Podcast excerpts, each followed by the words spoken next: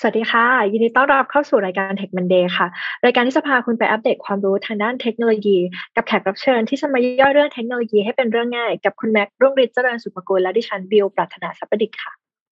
ครับท่านผู้ฟังครับในโลกของการลงทุนเดี๋ยวนี้นะครับเรามีออปชันให้เราเลือกเยอะไปหมดเลยนะครับ เยอะเสียจนเราไม่รู้ว่าจะเริ่มต้นอย่างไรดีนะครับ วันนี้คุณเผ่าตราวุฒิเรืองสมบูรณ์ ซีอจากจิตตะจะมาเล่าให้ฟังถึงหลักการลงทุนครับว่ามีอะไรบ้าง แล้วเรามีตัวช่วยอะไรบ้างหรือไม่ เอาเทคโนโลยีมาช่วยได้อย่างไร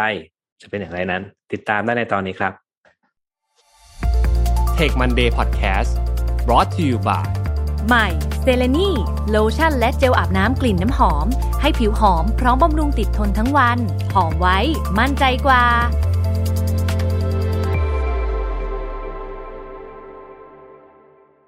สวัสดีค่ะ คุณเผายินดีต้อนรับเข้าสู่รายการ Tech Monday ค่ะ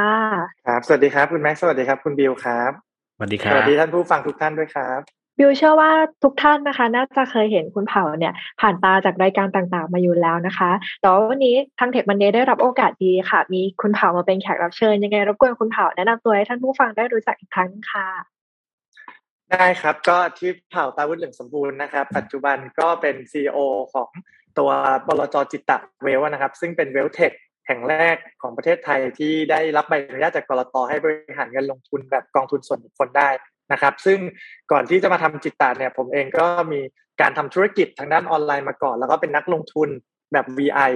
แล้วพอถึงจุดหนึ่งที่เราลงทุนแล้วเรารู้สึกว่าเฮ้ยทำไมเราถึงต้องมานั่งวิเคราะห์หุ้นแบบซ้ำๆเพราะว่าหุ้นดีๆ พื้นฐานดีๆ หรือการลงทุนเนี่ยจริง ๆ มันมีหลักการมันมี pattern ของมันระดับหนึ่งที่เราสามารถ เอามาทำซ้ำเอาเทคโนโลยีมาช่วยได้นะครับ ซึ่งเราเองก็เป็นคนขี้เกียจว่าเฮ้ยทำไมเราต้องมานั่งอ่านงบซ้ำๆอะไรแบบเนี้ยแล้วก็มาลองเอาเทคโนโลยีมาสร้างแพลตฟอร์มวิเคราะห์หุ้นดีไหมประจวบเหมาะกับ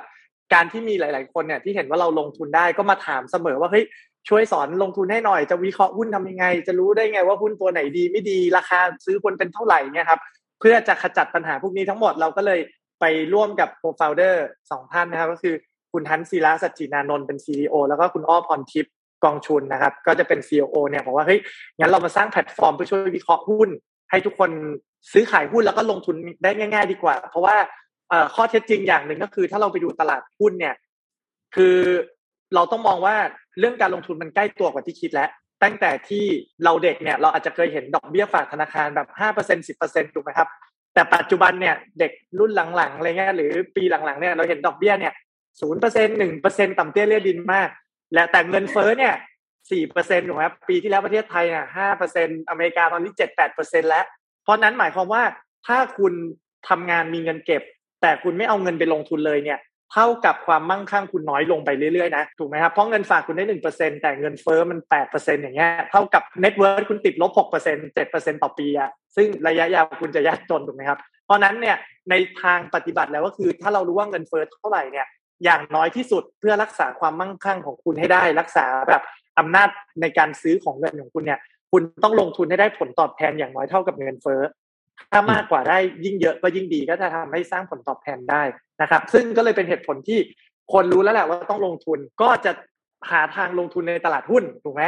อ่าแต่กลายเป็นว่า 90%ของคนที่ลงทุนในตลาดหุ้นเนี่ย มักจะจบด้วยน้ำตาก็คือขาดทุนออกจากตลาดหุ้น ถูกไหมครับอะตรงเนี้ยเราก็เราก็เคยเลยรับรู้แล้วก็ผ่านแล้วเพราะตอนที่ผมลงทุนแรก ๆ เองก็น้ำตาตกเหมือนกันนะครับ มีขาดทุนมีนู่นมีนี่ แต่พอถึงจุดหนึ่งเนี่ยที่เราศึกษาการลงทุนจริง ๆ เนี่ยนั่งนั่งโฟกัสกับมัน เราก็รู้ว่าเฮ้ยการลงทุนมันเป็นศาสตร์อย่างหนึ่งการเป็นศาสตร์หมายความว่า ถ้าคุณฝึกฝนดีพอคุณทำซ้ำได้ คุณก็สามารถทำให้พอร์ตเติบโตกำไรระยะยาวได้ ซึ่งเราก็ได้ทำมันมา แล้วมันก็เป็นแบบนั้นจริง ๆ นะครับ จากการลงทุนแบบ VI ของเรา ตรงนี้แหละเราก็เลยรู้สึกว่าเฮ้ยถ้าเราสามารถเอาตรงนี้มาให้เทคโนโลยีทำได้ เราจะสามารถช่วยคนที่มีปัญหาหรือขาดทุนจากหุ้นเนี่ย ไปได้เยอะมากถูกไหมครับอ่าก็เลยเป็นที่มาครับครับผู้เกริ่นไปจริงๆ เรื่องของการลงทุนไปซะเยอะแล้วนะครับ ก่อนที่จะเข้าเข้าถึงเนื้อเรื่องกันเนี่ยอยากจะให้คุณเผ่าช่วยเล่าเป็นพื้นฐานหน่อยครับว่าเอ๊ะเอ่อนอกจากลงทุนในหุ้นหรือว่าเอ๊ะเอ่อลงทุนในด้านอื่นๆทำไมพูดถึงวายพาก่อนทำไมเราถึงต้องลงทุนด้วยครับ อ่าทำไมถึงต้องลงทุนเมื่อกี้ก็ที่ที่เกิดไปเรียบร้อยแล้วนะครับ ว่า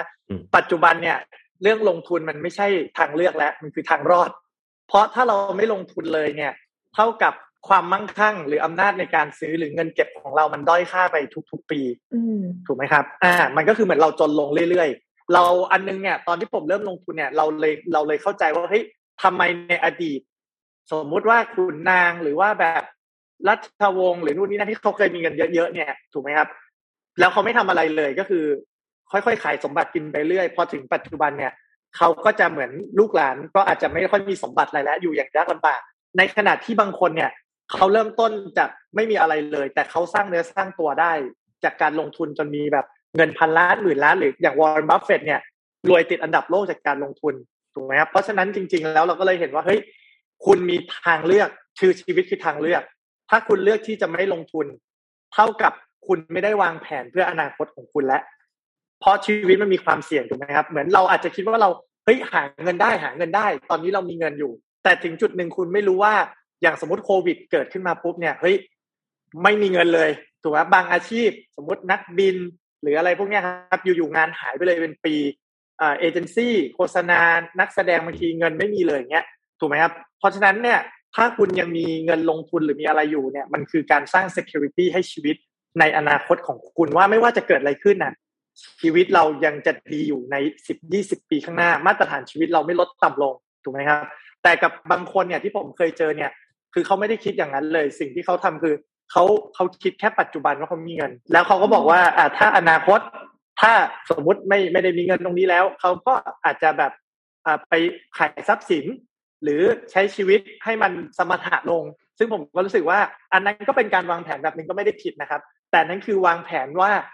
คิดไว้เลยว่าชีวิตเราอาจจะลำบากถูกไหมในขณะที่ถ้าเรารู้ว่าจะลำบากทำไมเราไม่วางแผนวันนี้ เพื่อให้ชีวิตเราอะสบายหรือชีวิตเรามาตรฐานมันมันต้องดีขึ้นไม่ได้แย่ลง เพราะสิ่งที่ทุกคนต้องการจริง ๆนะครับ ต้องบอกว่าคือการสบายตอนที่เราแก่นะครับ ก็คือทำงานไม่ได้แล้ว เราต้องใช้ชีวิตอย่างมีความสุขไอตอนที่เราทำงานได้หาเงินได้ไม่เป็นไรหรอก จะผิดพลาดบ้างเรายังมีแรงหาเงินถูกไหมอ่าเพราะฉะนั้นเรื่องของการลงทุนเนี่ยผมมองว่ามันคือศาสตร์อย่างหนึ่งที่สำคัญของชีวิตมันคือการวางแผนเพื่อให้ชีวิตบ้านปลายของเราเนี่ย เติมเต็มมีความสุขสบายไม่ลำบากนะครับซึ่งก็คิดว่าทุกคนต้องต้องลงทุนครับ โดยเฉพาะอย่างยิ่งนี่ผมเชื่อว่าในปีสองปีเนี้ยผมคิดว่าทุกคนเริ่มเห็นความสำคัญของการลงทุนมากขึ้นแล้วว่าด้วย โควิดซิทูเอชันก็มาทำให้เราเห็นภาพอะไรสำคัญมากขึ้นเรื่อยๆแล้วก็จริง ๆ หลาย ๆ ประเทศนะครับ ช่วงปีสองพันเนี่ยยี่สิบยี่บเอ็ดเนี่ยเป็นช่วงที่คนเปิดพอร์ตลงทุนเยอะมากถูกไหมครับแล้วหนึ่งก็คืออาจจะไม่มีงานอย่างอื่นทำแล้ว แต่มีเงินเก็บนะ แล้วก็ออกจากบ้านไปทำงานอื่นไม่ได้ก็เลย ลองลงทุนละกันไม่ว่าจะเป็นหุ้นเป็นคริปโตเป็นนู่นเป็นนี่เราก็เห็นว่าช่วงนั้นอะตลาดขึ้นเยอะคริปโตขึ้นเยอะเพราะคนอยู่บ้านครับ ก็เลยเริ่มเรียนรู้เรื่องการลงทุนครับ อืมค่ะบิวก็เป็นอีกหนึ่งคนที่แบบเริ่มมาเรียนรู้เรื่องการลงทุนเหมือนกันก็เห็นชัดเลยว่าเออเรื่องดอกเบี้ยเรื่องเปอร์เซ็นต์เนี่ยมันวิ่งไม่เท่ากันจริงๆนะคะระหว่างแบบฝากเงินในธนาคารหรือว่าการเอาไปลงทุนในหุ้นหรือว่าคริปโตเนี่ย แต่ว่าอยากให้คุณเผาแชร์ความรู้นิดนึงในมุมของหลักการพื้นฐานในการลงทุนค่ะ ตรงนี้มีอะไรที่เราต้องนึกถึงหรือคำนึงถึงบ้างคะคือจริง ๆ แล้วการลงทุน ก็คือจริงๆมันมีมาแบบหลายร้อยปีแล้วนะครับ แต่ว่าณปัจจุบันเนี่ยถ้ามองว่าเป็นศาสตร์สองศาสตร์ที่คนพูดถึงการลงทุนเป็นหลักก็น่าจะมีอันแรกก็คือเรื่องของ fundamental นะครับ ลงทุนแบบตามพื้นฐานหุ้น กับอันที่สองก็คือ technical analysis ก็คือดูตามแบบอ่า supply demand ความโลภความกลัวของคนถูกไหมครับที่ราคาหุ้นมันขึ้นลงจับจังหวะมากขึ้นเงี้ยถ้าเป็นสายพื้นฐาน fundamental แบบ BI ก็จะเป็นแบบที่ผมลงทุนก็คือ เราจะดูว่า สิ่งของสิ่งเนี้ยหรือหุ้นตัวเนี้ยบริษัทเนี้ยควรจะมีคุณภาพประมาณไหน เราต้องซื้อด้วยราคาเท่าไหร่ถึงจะคุ้มก็เรียกง่าย ๆ ว่าเป็นการประเมินประเมินคุณค่าและราคาของสิ่งที่เราจะซื้อจริง ๆ ว่าอยู่ที่เท่าไหร่แล้วเราพยายามซื้อในราคาที่ต่ำกว่าราคาที่ควรจะเป็นถูกไหมครับและสุดท้ายถ้าราคามันวิ่งกลับไปที่มูลค่าทรัพย์สิน หรือทรัพย์สินในตัวมันเองเนี่ยอย่างหุ้นบางตัวที่ธุรกิจดีมากเนี่ยเขาทำเงินมากขึ้นเรื่อยๆครับมูลค่าทรัพย์สิน ของตัวมันเองก็อาจจะเพิ่มขึ้นทุกปีด้วย ราคาก็อาจจะเพิ่มขึ้นทุกปีตามไปเรื่อยๆถูกไหมครับเพราะนั้นบางหุ้นเราอาจจะถือเป็นสิบยี่สิบปีเลยก็ได้ เพราะราคามันขึ้นได้เรื่อยๆถูกไหมครับส่วน technical analysis ก็คือการดูว่าอของสิ่งเนี้ยมีคนต้องการซื้อเยอะแค่ไหนถูกไหมครับเช่น เช่นการประมูลภาพเขียน สมมติเราไปคำนวณต้นทุนภาพเขียนเนี่ยมันอาจจะอยู่แบบเฮ้ยไม่กี่ร้อยบาทหรอก แต่เผอิญเป็นภาพเขียนหายาก สมมติของปิกัสโซก็ตามอะไรเงี้ยเฮ้ยตายไปแล้ว ไม่มีผลิตอีกแล้วนะ อันนี้คอลเลกชันหายากวาดก่อนตายเลยเออวาดเสร็จกระอักเลือด มีเศษเลือดติดอยู่บนภาพวาดด้วย อย่างเนี้ยคนอาจจะยอมประมูลซื้อ เพราะมันอาจจะรู้สึกว่ามีคุณค่าอย่างอื่น หรืออาจจะมี potential ขายต่อได้ในอนาคตเยอะๆก็ได้ เขาก็จะดูว่าเฮ้ยถ้าของมีจำกัดหรือว่าคนอยากได้เยอะๆราคามันต้องขึ้น เพราะนั้นเขาสามารถซื้อในราคาที่จะไปขายในราคาแพงขึ้นได้ อันนี้ก็คือ technical analysis ครับ เพราะฉะนั้นเนี่ยเรื่องลงทุนจริง ๆ ก็เขาเรียกว่าต้องหาแพทเทิร์นตัวเองให้เจอ คนบางคนเกิดมาเพื่อเป็น VI ชอบชอบวิเคราะห์ชอบดูตัวเลขนู่นนี่นั่นถูกไหมครับอย่างผมเองอ่านงบการเงินไม่เคยเบื่อ จะอ่านเป็นพันบริษัท เราก็สนุกถูกไหมครับเรียนรู้ business model เราชอบอ่าแต่คนบางคนไม่ได้ชอบแบบนี้ คนบางคนชอบตีกราฟ ชอบดูเทคนิคอนาลิซิสชอบเข้าเร็วออกเร็ว ชอบคัดลอสรู้สึกว่าเฮ้ยถ้าไม่ได้ ก็ขายแล้วก็กลับไปซื้อใหม่ หา next อ่า big thing หาหุ้นตัวใหม่ที่มันกำลังจะขึ้นกำลังจะมีคนแย่งกันซื้อ ซึ่งบางคนก็อาจจะทำได้ดีแบบนั้น เพราะนั้นก็ต้องดูว่าว่าตัวเราเหมาะแบบไหน แล้วก็ลงทุนไปแบบนั้น แต่ก็ต้องบอกว่าทั้งสองแบบก็จะมีคนที่ประสบความสำเร็จ แล้วก็คนล้มเหลวเหมือนกันเป็นเป็นเรื่องปกติถูกไหมครับอ่าเพราะฉะนั้นเนี่ยก็หนังสือเรื่องการลงทุนมีเยอะมากปัจจุบันผมว่าทุกคนโชคดีกว่าสมัยก่อนเยอะก็คือ คุณสามารถเรียนรู้เรื่องการลงทุนเนี่ยจาก YouTube หรืออะไรได้หมดมันมีคอร์สสอนฟรีมากมายสองก็คือข้อมูลหุ้นเนี่ยปัจจุบันหาง่ายมาก หาได้ทั่วโลกถูกไหมครับ แล้วก็คุณสามารถลงทุนทั่วโลกได้เลย หรือแม้กระทั่งปัจจุบันเด็กรุ่นใหม่มีลงทุนคริปโตได้ด้วยถูกไหมครับก็จะเป็น opportunity อีกอย่างหนึ่งแต่ก็ต้องบอกว่าการลงทุนทุกอย่างมีความเสี่ยง อย่าวาดฝันแค่ว่าฉันเข้ามาลงทุนแล้วฉันจะรวยนะครับ ให้ให้มองเหรียญสองด้านเสมอก็คือ คุณจะรวยได้ ถ้าคุณมีความรู้ความสามารถและทักษะที่ดีพอ ซึ่งสิ่งนั้นมันอาจจะใช้เวลาปีสองปีสามปี หรือบางคนเป็นสิบปีอะกว่าจะมาสเตอร์เรื่องของการลงทุนให้กำไรได้ถูกไหมครับอ่าในอีกเหรียญหนึ่งก็คือ คุณก็อาจจะจนลงได้หมดตัวได้ เหมือนที่เขาบอกครับ โอ้ยพอร์ตเปลี่ยนหลักเลยนะครับ จากหลักล้านเหลือหลักหมื่นอะไรเงี้ยหลักร้อยตีไม่ไปหลักร้อยหรือหลักร้อยก็ได้อะไรเงี้ย ก็คือมันจะเกิดเหตุการณ์นั้นถ้า คุณไม่ได้จริงจังกับมัน ไม่มีไม่มีความใส่ใจ ไม่ได้เรียนรู้จากมันถูกไหมครับ เพราะนั้นเนี่ยอะไรก็เกิดขึ้นได้เพราะนั้นผมเชื่อว่าไม่ว่าจะอะไรก็ตามถ้าคุณอยากประสบความสำเร็จคุณต้องหมั่นศึกษาเรียนรู้ตั้งใจทำแล้วก็พัฒนาตัวเองไปเรื่อยๆครับ จริง ๆ ผมว่ามันจริงๆมันก็หลักการมันก็ง่ายๆ คือมี demand กับ supply เนาะแล้วก็เออเรามีอะไรบางอย่างอยู่ แล้วก็มีคนอยากจะซื้อของเราไหมแล้วมูลค่ามันจะเพิ่มขึ้น ดีหรือเปล่าอย่างเงี้ยครับ ทีนี้เอ่อถ้าเกิดว่าเราลงทุนไปเนี่ย น่าจะต้องมีวิธีการมองแล้วแหละว่าเอ๊ะสิ่งที่เราซื้อมาเนี่ย มันดีหรือไม่ และเอ้ยมันซื้อที่ราคานี้มันโอเคไหมเพราะผมเห็นคนเขาดูหุ้นกันส่วนใหญ่ก็เออเออดูหุ้นเออราคาเนี้ยยอมรับได้กับราคานี้เออเดี๋ยวว่าก่อนแพงไปถูกไปอย่างเงี้ยครับ ธุรกิจที่ดีมีมูลค่าเหมาะสมเนี่ย ดูอย่างไงครับคุณเผาเออคือจริงๆเนี่ยมันเป็นคำถามที่ง่ายแล้วก็จริง ๆก็ก็ตอบง่ายนะครับ แต่ทำยาก คือจริงๆต้องบอกนะครับว่า เราต้องอันนี้คือคือต้องบอกว่าเป็นหลักการลงทุนแบบ VI แล้วกันนะครับ เดี๋ยวผมอาจจะพูดสรุปสั้นๆ แต่ถ้าใครอยากดูละเอียดเนี่ย ผมมีพูดไว้ใน YouTube อยู่แล้วเซิร์ชคำว่าจิตตะหนึ่งศูนย์หนึ่งก็จะมีแบบสักสี่ชั่วโมงไปดูได้ว่าต้องวิเคราะห์หุ้นยังไงนะครับอ่าแต่ว่าในมุมเรื่องของการดูธุรกิจยังไง ต้องบอกก่อนว่าหุ้นเนี่ยจริง ๆ แล้วมันคือธุรกิจ ถูกไหมครับ เพราะฉะนั้นถ้าหุ้นดีคุณภาพดีเนี่ยอย่างแรกสุดธุรกิจต้องดีคำว่าธุรกิจดีคืออะไร ก็คือเหมือนเราทำธุรกิจครับไม่ว่าจะอยู่ในตลาดหุ้นหรือนอกตลาดหุ้นเนี่ย ธุรกิจที่ดีก็คือธุรกิจที่มีคนเข้ามาซื้อสินค้าและบริการเยอะ ถูกไหมครับอ่าเราขายสินค้าอย่างหนึ่งโอ้โหคนชอบมากเขามาซื้อมาก ขายสาหร่ายยี่ห้อหนึ่งนะครับ สมมติโอ้ยคนกินน้ำมันน้ำเมืองอย่างเงี้ย อันนี้ก็คือมีสินค้าดีและบริการดีถูกไหมครับ มันก็จะไปส่งไปที่รายได้ เพราะนั้นถ้ายิ่งขายสินค้าได้เยอะ คุณก็ได้รายได้เยอะ พอได้รายได้เยอะ ถ้าคุณควบคุมใช้จ่ายได้กำไรคุณก็เยอะ พอกำไรคุณเยอะ คุณก็จ่ายปันผลได้เยอะ ถูกไหมครับเนี่ยคือธุรกิจดี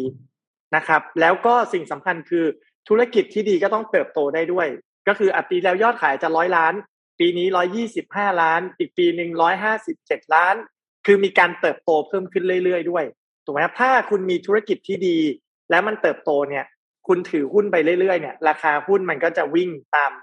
อ่าเขาเรียกว่ากระแสเงินสดของธุรกิจที่เพิ่มขึ้น เพราะนั้นก็มาคำถามที่สองแล้วเราจะรู้มูลค่าที่เหมาะสมได้ยังไง จริง ๆ แล้วในมองแบบเอา concept จริง ๆ เลยก็คือมูลค่าที่เหมาะสมจริง ๆ เนี่ย ของหุ้นเนี่ยมันคือการมองไปว่าธุรกิจจะสร้างกระแสเงินสดได้เท่าไหร่ ในหลาย ๆ ปีข้างหน้า แล้วก็คิดกลับมาแล้วมูลค่าปัจจุบันควรจะเป็นเท่าไหร่ถูกไหมครับถ้าเราคิดแบบง่ายง่ายที่สุดเลยเนี่ย มองเหมือนเรามีอสังหาให้เช่าหนึ่งที่ครับ ถ้ามีอสังหาให้เช่าหนึ่งที่เราบอกว่าให้เช่าได้ปีละหนึ่งแสนบาท เพราะฉะนั้นเนี่ยถ้าเราบอกว่าเราอยากได้ได้เงินค่าเช่าสิบเปอร์เซ็นของเงินลงทุน เราก็ต้องซื้ออสังหานี้หนึ่งล้าน เราได้ปีละแสนถูกไหมครับอ่าง่าย ๆ ก็คืออะได้สิบเปอร์เซ็นต์เพราะนั้นสิบปีคืนทุน ถ้าเราบอกว่า แต่ถ้าเราซื้ออยู่ๆอสังหาเนี่ยมีคนร้อนเงินมาขายเราในราคาห้าแสน เท่ากับว่าเราปล่อยเช่าได้ปีละแสนคือเราได้ปีละยี่สิบเปอร์เซ็นอันนี้คือราคาที่คุ้มมากๆ ถูกไหมครับ เพราะฉะนั้นเวลาดูราคาเหมาะสมเนี่ยราคาเหมาะสมแต่ละคนไม่เหมือนกัน เพราะมันต้องไปเทียบกับว่าเขามีความสามารถในการสร้างผลกำไรทางอื่นได้กี่เปอร์เซ็นต์ถูกไหมครับ สมมุติว่าบางคนบอกว่า เอาหุ้นไปเทียบกับเขาที่เขาบอกว่าเขาไปซื้อพันธบัตรได้สามเปอร์เซ็นต่อปี ถ้าซื้ออสังหาหรือหุ้นตัวเนี้ยเขาได้ห้าเปอร์เซ็นต่อปีเนี่ย เขาก็แฮปปี้แล้ว เพราะนั้นคอนโดนั้นเขาอาจจะซื้อได้สองล้าน ปล่อยเช่าได้ปีละแสนเขาได้ห้าเปอร์เซ็นต่อปีเขาบอกว่านี่ fair price เขาแล้วขอห้าเปอร์เซ็น happy ก็ได้ เพราะฉะนั้นตัวเลขตรงนั้นเนี่ย มันอยู่ที่คุณคาดหวังผลตอบแทนเท่าไหร่ มันก็จะคำนวณ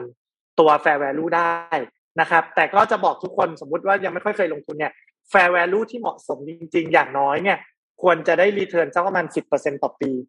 เพราะถ้าได้น้อยกว่านั้นเนี่ยมันไม่ค่อยคุ้มเท่าไหร่ที่คุณควรจะไปลงแต่แรกเพราะการลงทุนหุ้นเนี่ยมันมีความเสี่ยงหลายอย่าง สมมติคุณบอกขอแค่ห้าเปอร์เซ็นต่อปีพอ ความจริงคุณอาจจะไม่ได้ห้าก็ได้นึกออกใช่ไหมครับอ่า บางตัวคุณอาจจะขาดทุนยี่สิบสามสิบเปอร์เซ็นก็ได้ เพราะนั้นคุณก็ต้องพยายามเลือกตัวที่ สมมติมีหุ้นสิบตัวให้เลือก สมมติคุณภาพดีใกล้เคียงกัน คุณก็ต้องเลือกลงทุนในอันที่คุณรู้สึกว่าลงไปแล้วอะคุ้มสุด ได้กระแสเงินสดกลับมาแล้วคืนทุนเร็วสุดแบบนี้ครับ เพราะนั้น หุ้นกับอสังหาเนี่ย concept มันจะคล้ายๆกันก็คือร้อยสิบสามหนึ่งนะครับนี่มาจากหนังสือ Rich Dad Poor Dad โรเบิร์ตคิโยซากินะครับเขาพูดถึงอสังหาผมมาใช้กับพูดเหมือนกัน อสังหาบอกว่าให้ไปดูอสังหาร้อยที่ จะมีอสังหาดีๆ โลเคชันดีๆ เนี่ย ประมาณสักสิบที่ถูกไหมครับแล้วจะมีสามที่ที่ราคาขายมันสมเหตุสมผล ให้เราเลือกซื้อหนึ่งที่ ก็คือดูของดีราคาไม่แพง เลือกซื้อหนึ่งที่จากร้อยที่ คุณมักจะทำกำไรได้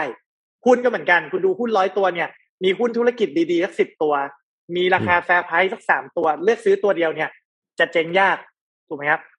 แต่ส่วนมากเวลาคนไปซื้อหุ้นเนี่ย มักจะไม่ค่อยดูหุ้นเลยหรือได้หุ้นผีบอกสักสามสี่ตัวเนี่ย ซื้อเลย แล้วแล้วไม่ได้วิเคราะห์ด้วยว่าตกลงมันดีไม่ดี ราคามันเท่าไหร่ เห็นเขาซื้อกันเห็นมันขึ้นขึ้นเนี่ย คือเขาก็เห็นมันขึ้นขึ้นนะครับ แต่เขาไม่เคยมองย้อนอดีตว่า และไอ้หุ้นที่ล่วงแบบเจ็ดแปดสิบเปอร์เซ็นหรือแบบดีลิสออกจากตลาดเลยนั่นคือหมดตัวเลยนะครับ ถูกไหมคือเพราะนั้นอย่ามองแค่ แค่ว่าเราจะไปรวยจากหุ้น เพราะแบบนั้นเนี่ยจะทำให้คุณไปซื้อหุ้นแบบอันนั้นนะหุ้นปั่นหุ้นอะไรเพราะหวังรวยเร็ว สิ่งสำคัญอย่างแรกต้องคิดก่อนคือ เราต้องไม่ขาดทุนจากหุ้น พอเราเปลี่ยน mindset ว่าจะไม่ขาดทุนเนี่ย เราจะพยายามเลือกซื้อหุ้นให้ดีขึ้นแล้วว่าเฮ้ยอย่างน้อยซื้อหุ้นดีๆไว้ก่อน ราคาหุ้นตกมาไม่เป็นไรอย่างโควิด ราคาตกมาครึ่งหนึ่ง สักพักมันเด้งกลับขึ้นมาได้เพราะธุรกิจดีมากนึกออกไหมครับแบบเนี้ยมันก็จะช่วยให้ดีคือพอร์ตโตช้าโตเร็วเนี่ย ไม่เป็นไร แต่ขอให้มันโตนะครับ โตปีละห้าเปอร์เซ็นสิบเปอร์เซ็นสิบห้าเปอร์เซ็นบ้างไม่เป็นไร แต่อย่าหมดตัวหรืออย่าขาดทุนห้าสิบเปอร์เซ็นร้อยเปอร์เซ็นเพราะนั่นคือ game over นะครับเมื่อกี้ฟังเรื่องหุ้นผีบอกแล้วแบบแอบ จึกในใจดูว่าหลายคนโดนหลายคนเลยค่ะ โดนมาแล้วทุกคนครับ คือผมว่านักลงทุนเก่งๆแค่ไหนก็ต้องเคยซื้อหุ้นอะไรแบบนี้บ้างนะครับ หรือหรือบางทีอาจจะไม่ใช่หุ้นผีบอกได้บางคนวิเคราะห์ดีก็ได้นะครับ แต่ว่าเรื่องหุ้นเนี่ยต้องบอกว่ามันเป็นเกมที่เรียกว่า infinite game infinite game คือเกมที่คุณไม่มีทางรู้จุดจบของกระดานนี้ ถ้า finite game เนี่ยเช่นหมากรุกหมากฮอสเนี่ย เราไปเล่นกับคนเก่งปุ๊บคนเก่งเขาเห็นเราเดินตาเนี่ยเขาคิดไปร้อยยี่สิบตาล่วงหน้าแล้วรู้เลย เราแพ้แน่นี่ก่อนครับเพราะตากระดานมันจำกัด รูปแบบการเดินจำกัด คุณศึกษาได้ แต่หุ้นเนี่ย คนบางคนวิเคราะห์เก่ง ซื้อหุ้นดี ซื้อราคาถูกมาก สักพักโรงงานไฟไหม้สักพักอาจจะโดนประท้วง สักพักอาจจะโดนยึดสัมปทานนึกออกไหมครับ มันมี factor ในอนาคตที่คุณคาดเดาไม่ได้ เสมอหรือ อากรณีจีนล่าสุดที่เกิดขึ้นสมมติเราเราซื้อหุ้นที่เกี่ยวกับการศึกษาจีนไป ตอนนั้นหุ้นขึ้นเยอะมาก อยู่ๆทางการจีนประกาศว่าต่อไปเนี่ยห้ามมาคิดเงินเรื่องการศึกษา และไม่อยากให้คนต้องจ่ายเงินเรื่องการศึกษาพิเศษติวเตอร์ เพราะฉะนั้นให้พวก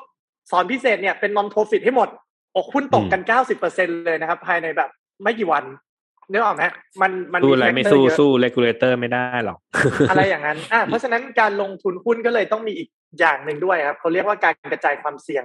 อืมครับ ถูกไหมเพราะคุณมั่นใจแค่ไหนอะคุณก็ไม่มีทางรู้ทุกอย่างบนโลกใบนี้ ทั้งข้อมูลอืมปัจจุบันและข้อมูลอนาคตที่จะเกิดขึ้น เพราะฉะนั้นเนี่ยอืมเขาก็จะต้องบอกว่าต้องกระจายความเสี่ยง เช่น ต้องซื้อห้าหุ้นซื้อสิบหุ้น คือถ้าสมมุติคุณซื้อหุ้นดีๆ ราคาถูกๆสักสิบหุ้นเนี่ย โอกาสที่มันจะโดนเรื่องแย่ๆพร้อมกันสิบหุ้นเนี่ยถ้าเป็นไปไม่ได้ ถูกไหมครับ อ่าอืมเขาเขาจะเรียกไอ้เรื่องแย่ๆแบบนั้นว่า unsystematic risk ก็คือความเสี่ยงจากหุ้นรายตัว ที่มันไม่กระทบตัวอื่น คือหุ้นตัวเนี้ยอยู่ๆโดนยึดสัมปทาน หุ้นตัวนี้ผู้บริหารเสียชีวิต หุ้นตัวนี้มีคู่แข่งใหม่เข้ามาอะไรเงี้ยครับ มันมันเกิดขึ้นได้ในการลงทุน เพราะฉะนั้นเนี่ยตรงนี้ก็จะต้องแบบดูแลให้ดีๆ แล้วก็เรื่องนี้ก็เป็นอีกเรื่องหนึ่งที่ทำให้นักลงทุนมือใหม่ส่วนมากเนี่ย สับสนไม่เข้าใจ คือบางคนอ่านหนังสือการลงทุนมาดีเลยนะครับ เลือกหุ้นดี เลือกหุ้นถูก อยู่ๆเจอโควิดอะสมมติหุ้นดิ่งห้าสิบเปอร์เซ็นต์เอ้า ฉันทำดีมาหมดแล้วทำไมทำไมฟ้ากลันแกล้งขนาดนี้นึกออกไหมครับอืมเขาบางคนก็อาจจะเจ็บปวดแล้วก็ออกจากตลาดหุ้นไปเลย ก็ได้ หรือบางคนเนี่ย เลือกหุ้นมั่วซั่วไม่รู้อะไรเลย แต่ฟุกเลือกหุ้นอืมดีผ่านไปหนึ่งเดือนกำไรหนึ่งเด้งร้อยเปอร์เซ็นก็อาจจะคิดว่าตัวเองเก่ง นึกออกไหมครับ คือในระยะสั้นเนี่ยการลงทุนมันจะต่างจากอาชีพอื่น เพราะมันแยกยากระหว่างคนมีทักษะจริงๆหรือคนโชคดีกับโชคร้าย มันมีผสมด้วย มันต้องลงทุนไประยะยาวครับห้าปีสิบปียี่สิบปีถึงจะรู้ได้ว่าใครเก่งจริง ไม่เก่งจริงนะครับ แต่อันเนี้ยพยายามจะเตือนไว้ว่ามือใหม่ทุกคนไม่ต้องไม่ต้องเสียกำลังใจเกินเหตุ ถ้าคุณที่เราเลือกขาดทุนหรือว่าดีใจเกินเหตุ สิ่งสำคัญมากกว่าคือ เวลาที่เรากำไรอะครับ เราต้องรู้ว่าทำไมเรากำไร มันเป็นเพราะเหตุผลที่เราวิเคราะห์ตั้งแต่แรกหรือเปล่า หรือเราแค่โชคดีถูกไหมครับเวลาเราขาดทุนก็เหมือนกัน มันขาดทุนมันขาดทุน เพราะว่าเราไม่รู้ข้อมูลบางอย่างหรือละเลยอะไรบางอย่างไปเป็นความผิดของเราหรือเปล่า หรือมันขาดทุนจากเหตุการณ์ที่ไม่มีใครรู้ล่วงหน้า เช่นโควิด อยู่ๆมาท่องเที่ยววูบไปเป็นปีเลยอืมหรืออยู่ๆเอ่อรัสเซียยูเครนประท้วงกันทำให้อ่าบริษัทต้องปิดทำการในรัสเซียแล้วผลกำไร drop ลงอะไรเงี้ยมันคือเรื่องที่ไม่มีทางรู้เรื่องหน้าเรื่องแบบเนี้ยถ้าเจอเราต้องทำใจไม่ยึดติดนะครับ การลงทุนเนี่ยจริงๆเขาบอกว่ามันเป็น last sum of number game ก็คือมันตัดสินจากการลงทุนแค่ครั้งสองครั้งสิบครั้งไม่ได้ คือคุณต้องต้องตอบให้ได้ว่า ถ้าคุณทำแบบนี้ไปร้อยครั้งอะ คุณจะได้กำไรประมาณกี่ครั้ง ถ้ามันได้มากกว่าครึ่งหนึ่งก็คือได้ห้าสิบหกสิบเจ็ดสิบครั้ง อันเนี้ยคุณลงทุนได้มันถูกต้องถูกไหมครับ แต่คุณอย่าไปเสียใจว่าคุณลงแบบนั้น ลงครั้งสองครั้งแล้วขาดทุนเลยอะมันมันจะไม่ใช่ทางลงทุนที่ถูกต้อง ซึ่งหลาย ๆ คนก็ จะคิดแบบนั้นคือมองระยะสั้นมากเกินไป แล้วไม่ได้มองเป็นภาพใหญ่ของการลงทุนนะครับ คือการลงทุนมันเป็นเรียกว่าเป็นเกมหรือเป็นเป็นสิ่งสิ่งหนึ่งที่มันมีความไบแอสจากความรู้สึกคนเยอะมาก ถ้าเขาไม่ได้เข้าใจภาพใหญ่ ๆ ครับ เขาจะมองจากจากสิ่งเล็ก ๆ เนี่ยมันจะมึนไปหมดเลยครับอืมผมพูดค่ะเองก็อาจจะฟังแล้วก็มึนเองเหมือนกันนะครับ แต่มันเป็นอย่างนี้นะครับ ค่ะ ถัดไปบิวอาจจะอยากพูดถึงเรื่องแบบนักลงทุนมือใหม่ที่แบบเอออยากจะลงทุนแบบเอ่อ มีการวิเคราะห์นิดนึงก็จะมีการอ่านพวกเรื่องงบการเงินเพิ่มขึ้นมานะคะจำเป็นไหมคะที่เราจะต้องศึกษาเรื่องของงบการเงินต่างๆ แล้วเราก็จำเป็นจะต้องมีพวก financial advisor มาช่วยดูตรงนี้ หรือเราจะต้องเป็น expert ในด้านนี้ก่อน เราถึงจะศึกษาเรื่องของงบการเงินได้หรือเปล่า ถึงจะเลือกหุ้นที่ดีได้อะไรอย่างเงี้ยค่ะ มีแนะนำไหมคะจริง ๆ ก็บอกได้ครับ คือถ้าจะเป็นนักลงทุน VI เนี่ย ต้องบอกว่าคุณต้องอ่านงบการเงินเป็น เพราะว่ามาเฟดเขาพูดชัดว่า งบการเงินคือภาษาของธุรกิจ ถ้าคุณไม่เข้าใจภาษา คุณก็พูดหรือไม่เข้าใจคนประเทศนั้นๆเหมือนกันถูกไหมครับ ถ้าคุณไม่เข้าใจภาษาธุรกิจ คุณก็ก็ลงทุนไม่ได้ เพราะหุ้นถ้าเรามองเหมือน VI นะครับหุ้นคือธุรกิจ ถ้าคุณไม่อยากอ่านงบเลย คุณก็ต้องไปลงทุนแบบ technical analysis คือคุณดูกราฟเอาถูกไหมครับแต่ถ้าอยากลงทุน VI คุณต้องวิเคราะห์หุ้นได้ การวิเคราะห์หุ้นได้ก็คือดูดูธุรกิจดูกระแสเงินสด ดูอะไรพวกนี้มันต้องอ่านจากงบ เช่นเมื่อกี้ที่ผมบอกอะครับว่าอะสมมติเราเราเรามองบางธุรกิจ เช่นกลุ่มธุรกิจโรงพยาบาลถูกไหมอะสิ่งสำคัญก็คือ เราต้องกลับมาคิดว่าอะรายได้เขาอะจะสม่ำเสมอแค่ไหน เพราะว่ารายได้เป็นตัวหลัก ถ้ามีรายได้มันก็จะมีกำไรได้ระดับหนึ่งถูกไหมครับ เราก็ต้องดูว่ารายได้มาจากไหน รายได้ก็มาจากจำนวนคนไข้คูณกับค่าใช้จ่ายต่อคนถูกไหมครับทีนี้เราก็ลองคิดไปต่อง่ายๆ คือต้องมีส่วนมโนบ้างนะครับ การลงทุน VI เนี่ยคือดูงบแล้วก็ต้องคิดต่อว่าอะแล้วรายได้โรงพยาบาลเนี่ยมองว่า จำนวนคนไข้ในอนาคตมันจะน้อยลงหรือมากกว่าตอนนี้ เราคิดว่าน่าจะมากขึ้นถูกไหมครับในห้าปีสิบปีข้างหน้าอืมแล้วค่าใช้จ่ายค่ายาค่าหมอค่านู่นค่านี่ มันจะน้อยลงไหมในอนาคต ไม่น่าจะน้อยลง อ่า เพราะนั้นรายได้โรงพยาบาลน่าจะมากขึ้นอะเท่านี้เอาเอาให้รายได้มากขึ้นก่อนสบายใจไปเปาะหนึ่งถูกไหมครับ อย่างที่สองก็คือแล้วค่าใช้จ่ายเนี่ยเขาจะเพิ่มขึ้นเยอะแค่ไหน สมมุติเราไปดูว่าโรงพยาบาลเอเนี่ย โอ้โหเขาขยายมาเต็มที่แล้ว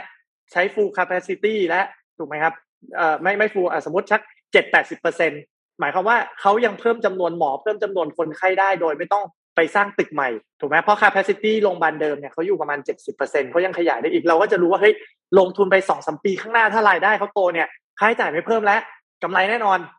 กับอีกโรงพยาบาลหนึ่งเนี่ยเพิ่งสร้างตึกใหม่เลย ถูกไหมครับ ต้องจ้างหมอมาคนไข้ยังไม่เข้าเลย แบบเนี้ย อันนี้อันนี้ก็จะมีต้นทุนที่สูงกว่า เราก็รู้สึกเฮ้ยยังไม่ลงทุนก็ได้ ไปลงทุนตอนเขาเก็บเกี่ยวในอนาคตตอนเขาแบบมีคนไข้เยอะๆแล้วก็ได้อะไรแบบเนี้ยครับ มันก็จะต้องดูตรงนั้น แต่ก็จะมีอันหนึ่งที่คนต้องเข้าใจผิดว่าเฮ้ยแล้วผมต้องอ่านงบการเงินแบบนักบัญชีเลยหรือเปล่า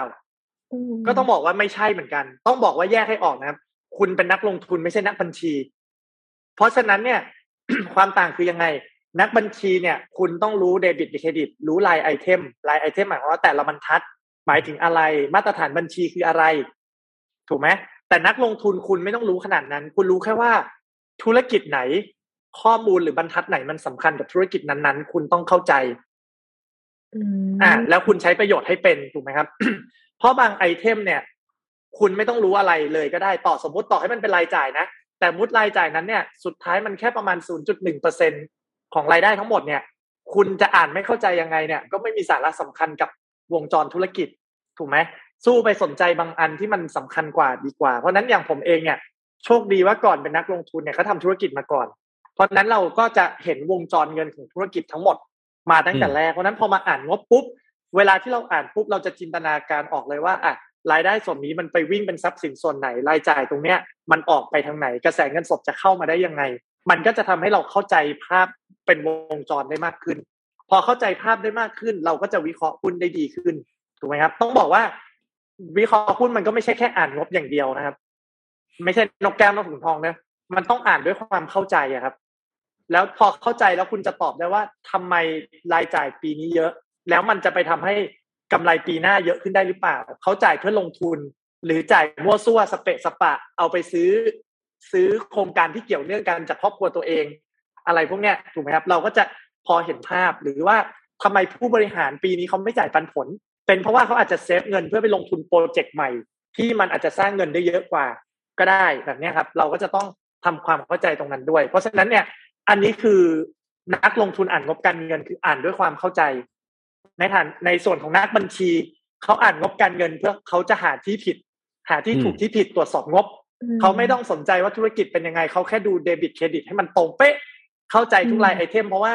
เขาต่างกันหนึ่งสตางค์ก็ไม่ได้นึกออกไหมครับ ของผมเนี่ยไม่มีปัญหา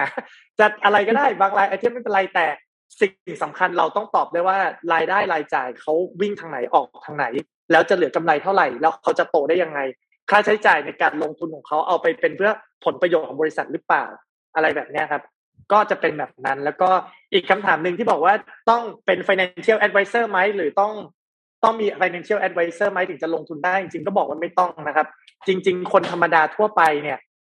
สามารถฝึกฝนการลงทุนได้เองอยู่แล้ว ผมก็เอกอาจจะเป็นอีกตัวอย่างหนึ่งที่ก็ไม่ได้จบมาทางไฟแนนซ์โดยตรงจบวิศวะนะครับ แต่แต่ข้อดีของวิศวะคือเราชอบตัวเลข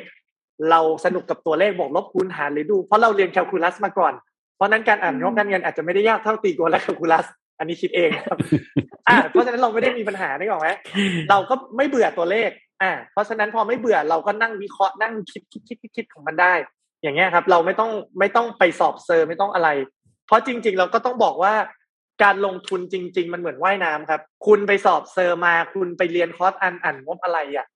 คุณอาจจะเหมือนวิเคราะห์ได้ดีจริง ๆ แต่พอไปหน้างานจริงลงทุนคุณอาจจะเละก็ได้ ถูกไหมเพราะการลงทุนจริง ๆ มันมีอะไรมากกว่าการอ่านงบด้วย งบคุณแค่อ่านให้เป็น ให้ให้เข้าใจระดับหนึ่งแล้ว ซื้อของที่ดีให้ได้ไม่ซื้อของแย่ แล้วส่วนที่เหลือเนี่ย มันจะเป็นเรื่องของการกระจายพอร์ตกระจายความเสี่ยง mindset การปรับพอร์ตนู่นนี่นั่น ซึ่งมันอาจจะไม่เกี่ยวกับงบแล้วเพราะนั้นต้องบอกงบเป็นแค่ส่วนหนึ่งเท่านั้นเองเป็นเหมือนเครื่องมือประกอบการตัดสินใจอย่างนี้ใช่ไหมคะ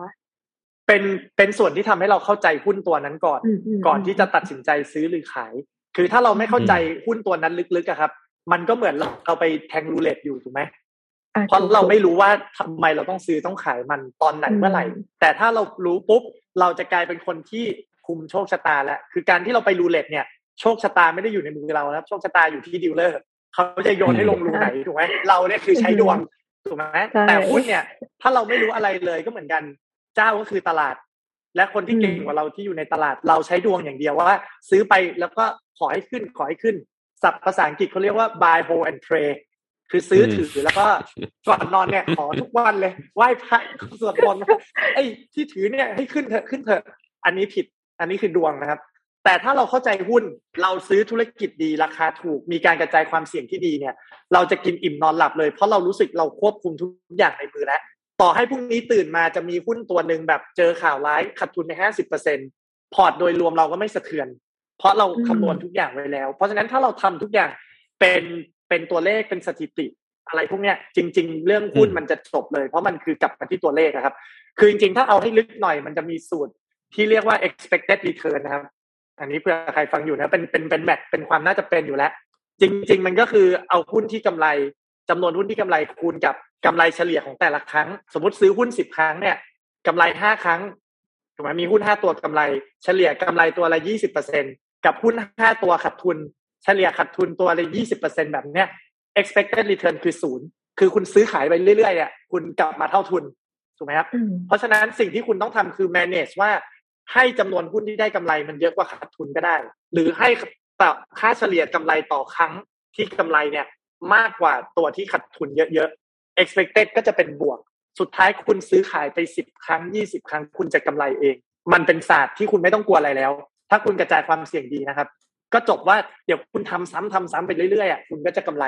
เพราะฉะนั้นจะเห็นว่านักลงทุนส่วนมากพอถึงจุดหนึ่งแล้วครับ ที่เขาเขาเข้าใจ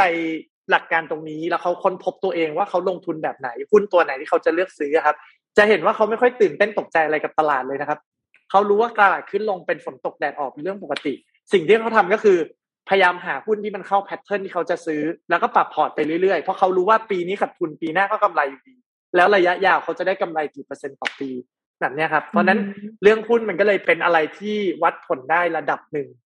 นะครับอืมค่ะ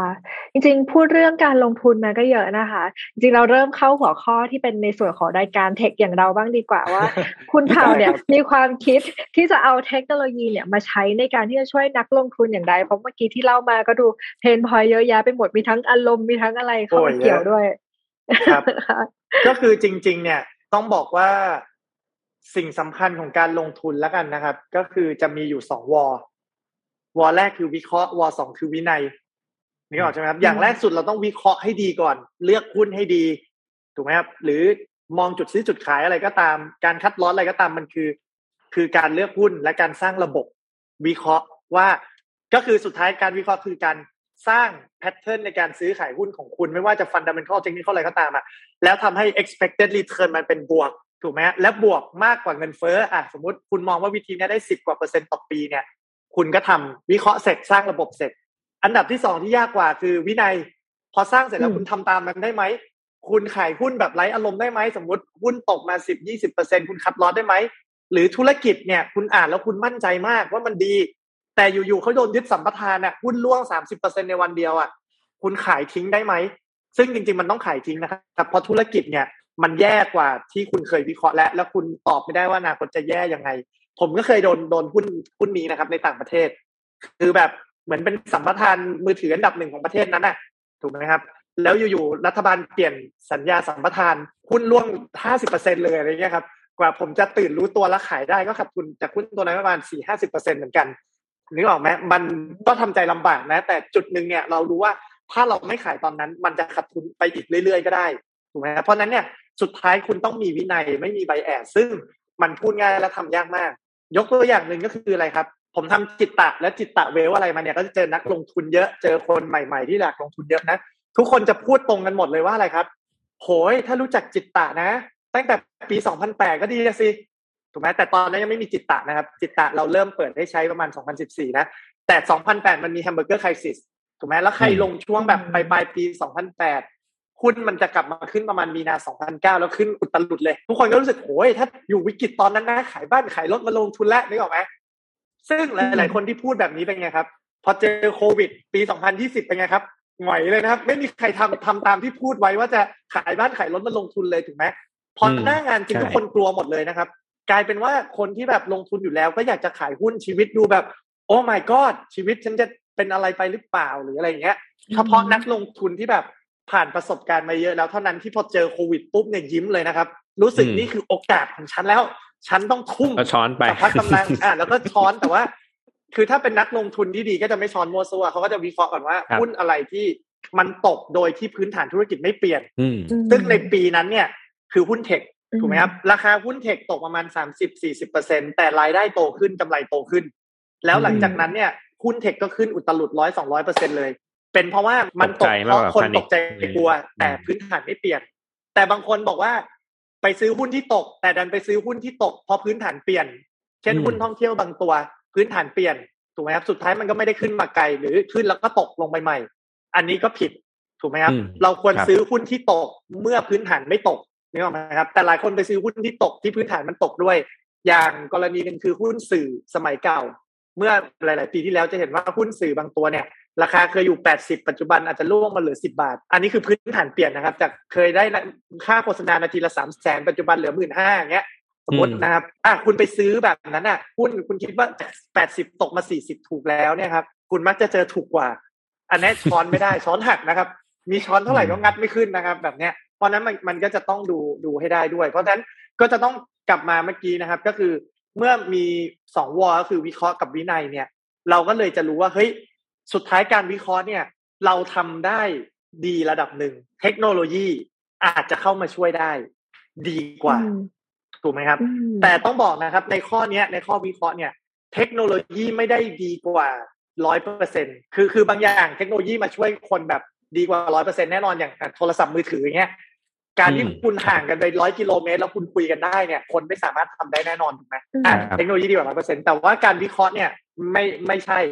คือคนบางคนอ่านงบการเงินดูข้อมูลเนี่ย สมมุติเขาเป็นนักลงทุนที่เก่งครับเขาอาจจะวิเคราะห์หุ้นบางตัวได้ลึกซึ้งกว่าเทคโนโลยีวิเคราะห์ก็ได้ เพราะมันอาจจะมีข้อมูลบางอย่างที่มันไม่มีทางรู้ข้อมูลนี้ได้จาก Public Information ทั่วไป ยังไงคอมก็วิเคราะห์ไม่ได้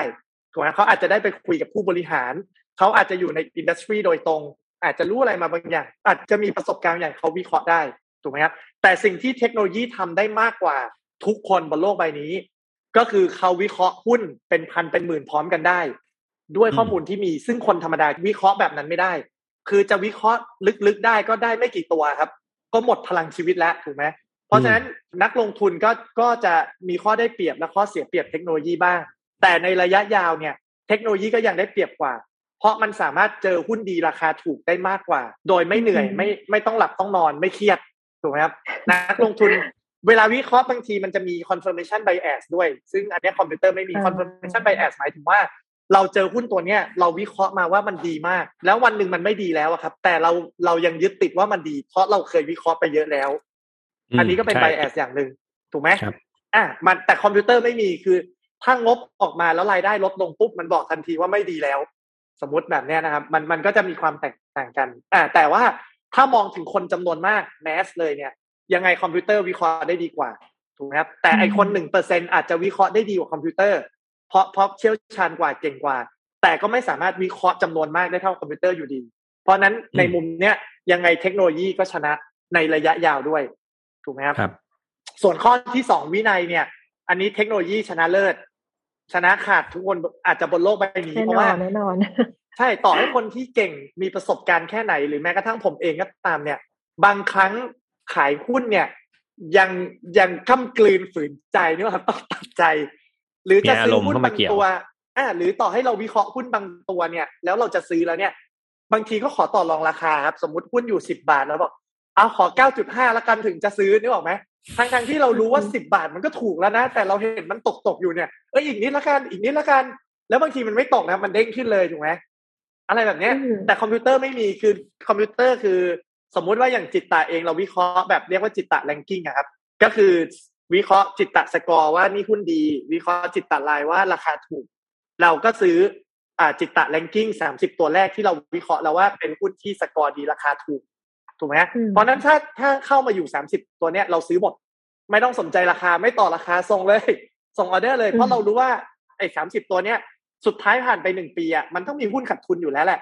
แต่หุ้นกำไรมันก็จะกำไรเยอะด้วย แล้ว total port โดยรวมมันก็จะกำไรเองถูกไหมครับ เพราะนี่กลับกลับมานะครับคือ expected return เราไม่สนว่าเราจะขาดทุนกี่ตัว เพราะมันมีขาดทุนได้อยู่แล้ว เราสนแค่ว่าตัวที่กำไร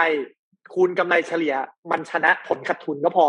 แล้วพอร์ตก็จะบวกเองถูกไหมครับก็มองเป็นพอร์ตแบบเนี้ย ก็จะจบมันก็จะไม่มี bias แล้วมันไม่เหนื่อย มันไม่เครียด เพราะบางทีต่อให้เป็นนักลงทุนที่เก่งครับ ก็เครียดนะครับ แบบโอ้ยซื้อไม่ทันนะตัดสินใจผิด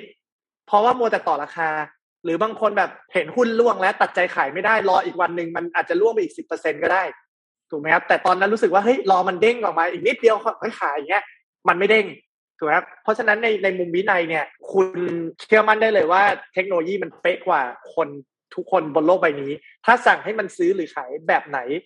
หรือปรับพอร์ตแบบไหนอะไรแบบเนี้ยเขาทำตามนั้นหมด โดยไม่ต้องมีใบแอดและไม่เหนื่อยไม่เครียดด้วย คือนักลงทุนเป็นอาชีพที่เครียดมากนะครับ เพราะมันต่อสู้กับใจตัวเองตลอดเวลานะตัดสินใจถูกบางทีก็ก็ดีตัดสินใจผิดบางทีแบบโอ้โหกินไม่ได้นอนไม่หลับไปหลายวันถูกไหมครับ แต่คอมพิวเตอร์เทคโนโลยีไม่มีเรื่องพวกนั้นเลย คือมันจัดพอร์ตแล้วมันซื้อขายก็จบเลยถูกไหมครับ แล้วสุดท้ายถ้าตัวเทคโนโลยีคิดว่า expected return เป็นบวก เขาก็ทำของเขาไปเรื่อยๆ จบแค่นั้นเลยนะ เพราะฉะนั้นเนี่ยก็เลยเป็นสิ่งที่ผมกับทีมงานเนี่ยได้เอาเทคโนโลยีตรงเนี้ยมาช่วยแก้ pain point ของคนให้ให้มันดีขึ้นถูกไหมครับก็คือ วิเคราะห์หุ้นให้ดีขึ้น วิเคราะห์หุ้นจำนวนมากทั้งโลกได้ แล้วก็มีวินัยในการกระจายความเสี่ยงในการปรับพอร์ตในการ rebalance ที่ถูกต้อง เพราะว่าเรื่องของการลงทุนเนี่ยจริง ๆ เนี่ยมันมีหลักการที่มันชัดเจนอยู่แล้วว่าทำยังไงคุณถึงจะมีผลตอบแทนเป็นบวก และพอร์ตโตขึ้นได้เรื่อยๆถูกไหมครับ เพียงแต่คนเนี่ยมันทำตามได้ยากคอมพิวเตอร์ก็เลยลงมาลงทุนให้ดีกว่า ยกตัวอย่างให้เห็นได้ชัดครับ คล้ายๆ กับการลงทุนเหมือนสุขภาพ ทุกคนรู้หมดเหมือนกันบนโลกใบนี้ว่าทำไงสุขภาพดีครับ นอนพักเยอะๆทานอาหารดีๆออกกำลังกายเออทานอาหารดีๆ แต่ถามว่าทำได้ไหม ไม่ใช่ทุกคนที่ทำได้ เออถูกไหมบางทีเราก็เออ ดูดูซีรีส์ต่อยหน่อยละกันไอ้บางทีแบบเอ้ยขอกินไอติมละกัน บางทีแบบโอ้ยขี้เกียจไปออกกำลังกายวันนี้ชีตเดย์ละกัน มันจะมีอะไรพวกนี้อยู่ผลลัพธ์มันก็เลยไม่เป็นอย่างที่คิด การลงทุนก็เหมือนกันทุกคนรู้ว่าต้องเลือกหุ้นยังไง จัดพอร์ตยังไงปรับพอร์ตยังไงมันมีทฤษฎีอยู่แล้วแต่ทุกคนทำไม่ได้ตามนั้น อันนี้แหละครับ เทคโนโลยีมาช่วยได้เป๊ะมาก ก็เลยเป็นที่มาของ Jitta ที่เราทำบริการทั้งหมดออกมาเพื่อเสิร์ฟตรงนี้ทั้งหมด ครับอ่าผมขอถามเจาะหน่อยไหนๆก็มารายการ tech เนาะแต่พูดถึงเทคโนโลยีแล้วครับคุณเผ่าเอาเทคโนโลยีตัวไหนมาช่วยในตัว Jitta หรือ Jitta Wealth เนี่ยครับแล้วพอจะเล่าให้ฟังกว้างๆได้ไหมครับว่า AI เอามาใช้ได้อย่างไรอะไรเงี้ยครับได้ครับจริง ๆ ต้องต้องย้อนกลับไปรู้นะครับ ว่าจริง ๆ สิ่งที่เราเริ่มต้นก่อนก็คือ Jitta .com หรือว่า Jitta stock analysis ก็คือการวิเคราะห์หุ้นถูกไหมครับอ่ายังไม่เข้าโหมดวินัยนะวินัยคือ Jitta Wealth มาแบบลงทุนให้เลย อ่าเราเริ่มจาก Jitta เพราะนั้น คออย่างแรกที่เราทำเนี่ยเรียกว่า Jitta Intel ก็คือทำยังไงก็ได้ให้วิเคราะห์หุ้นออกมาตามแนววอร์เรนบัฟเฟตให้ได้ตามพื้นฐานหุ้นหุ้นดีราคาถูก อันเนี้ยเราก็ใช้ตัว AI algorithm มาคิดถูกไหมครับ อย่างที่บอกว่าอะผมเป็นเป็นนักลงทุนมาผมอ่านงบได้ แต่ผมอ่านงบทุกตัวไม่ไหว พร้อม ๆ กัน เราก็รู้สึกว่าเฮ้ยการอ่านงบที่ดีเนี่ย มันมี pattern อยู่แล้ว อ่ารายได้ดี ค่าใช้จ่ายต่ำ margin เติบโตกำไรดีปันผลดี ลงทุนน้อยหรืออะไรเงี้ย มันมีสูตรสำเร็จของมัน เพราะฉะนั้นเนี่ยเรามองได้ตั้งแต่แรกว่าถ้าเราสามารถมีคนมาคิดแทนเราก็คือคอมพิวเตอร์ก็คือตัว artificial intelligence เนี่ยที่มาเขียนอัลกอริทึมเลยว่า อะไรคือสิ่งที่บอกได้ว่าบริษัทดี อะไรคือสิ่งที่บอกได้ว่าบริษัทไหนไม่ดีถูกไหมครับ อันเนี้ยแยกขาดจากกันเนี่ยอันนี้ชัดด้วย AI เลยนะครับ แต่บริษัทที่อยู่กลางๆเนี่ยอาจจะแยกยากหน่อยนะ ถูกไหมแต่ไอดีกับแย่เนี่ย อันนี้ชัดเจน ไอที่แย่คือสมมติรายได้ลดลงทุกปีเนี่ย อันนี้บอกเลยว่าแย่ชัดเจนถูกไหมครับอันเนี้ยแล้วพอเราลองทำปุ๊บ เราก็เริ่มวิเคราะห์หุ้นได้แล้ว ซึ่งตอนแรกเนี่ยก็ต้องบอกนะครับเรื่องการลงทุนเนี่ยเราเราจะเชื่อคอมพิวเตอร์ร้อยเปอร์เซ็นไม่ได้ เราจะต้องเอาความรู้ด้านการลงทุนไปจับด้วย เพราะว่าในอดีตมีหลาย ๆ ครั้งที่ บางกองทุนหรืออะไรพยายามใช้คอมพิวเตอร์อย่างเดียวครับ มักจะจบลงด้วยด้วยความล้มเหลวนะครับเละเทะเพราะว่าการเชื่อคอมพิวเตอร์อย่างเดียวเนี่ย บางทีคือการลงทุนเนี่ยอย่างที่บอกนะครับ มันมี infinite game มันมีมันมี infinite future เยอะ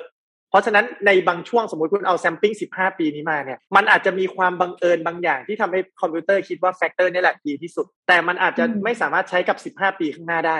ถูกไหมครับ อะไรแบบเนี้ยเพราะฉะนั้นคุณจะต้องมองให้ดีสำหรับ Jitta เองมองว่าสิ่งหนึ่งที่มันเป็น สัจธรรมของการลงทุน และจะสิบปีนี้สิบปีหน้าหรืออีกร้อยปีไม่มีทางเปลี่ยนไป ก็คืออะไรครับ ก็คือราคาหุ้นเนี่ย มันต้องวิ่งตามมูลค่าบริษัทเสมอ อันเนี้ยชัดเจน และมูลค่าบริษัทจะเพิ่มขึ้นเมื่อไหร่ เมื่อธุรกิจมีคุณภาพดีและเติบโตขึ้นถูกไหมครับเพราะนั้นเราก็เลยมองว่าถ้าเราคำนวณจิตตะสกอร์จิตตะรายได้ ก็จบแล้ว แล้วสุดท้ายเนี่ยกระจายความเสี่ยงให้ดีพอเนี่ย สุดท้ายคุณจะลงทุนได้กำไรเยอะขึ้นเรื่อยๆ และถูกไหมครับอะก็ก็เลยทำตามนั้น ก็เลยย้อนกลับมาที่จิตตะอินเทลเนี่ยครับ ก็เลยพอเราเราคิดให้คอมพิวเตอร์เริ่มเวอร์ชันแรกที่ที่อ่านงบวิเคราะห์ออกมาได้เหมือนคนแล้วครับ เราก็ทำ blind test นะครับ ก็คือคนที่ทำบายบายเทสคนแรกก็คือผมเอง คือคุณศิระที่เป็น CTO เนี่ย ก็ก็มานั่งถกกับผมก่อน แล้วพอเขียนเอัลกอริทึมชุดแรกออกมาได้เนี่ยว่าจะวิเคราะห์หุ้นยังไงเนี่ยก็ลอง random หุ้นขึ้นมาแล้วให้คอมพิวเตอร์วิเคราะห์แล้วก็ไม่บอกผมว่าเขาวิเคราะห์อะไรนะ แล้วก็เอางบการเงินเนี่ย มาให้ผมอ่านในตัวเดียวกัน แล้วให้ผมลองให้คะแนน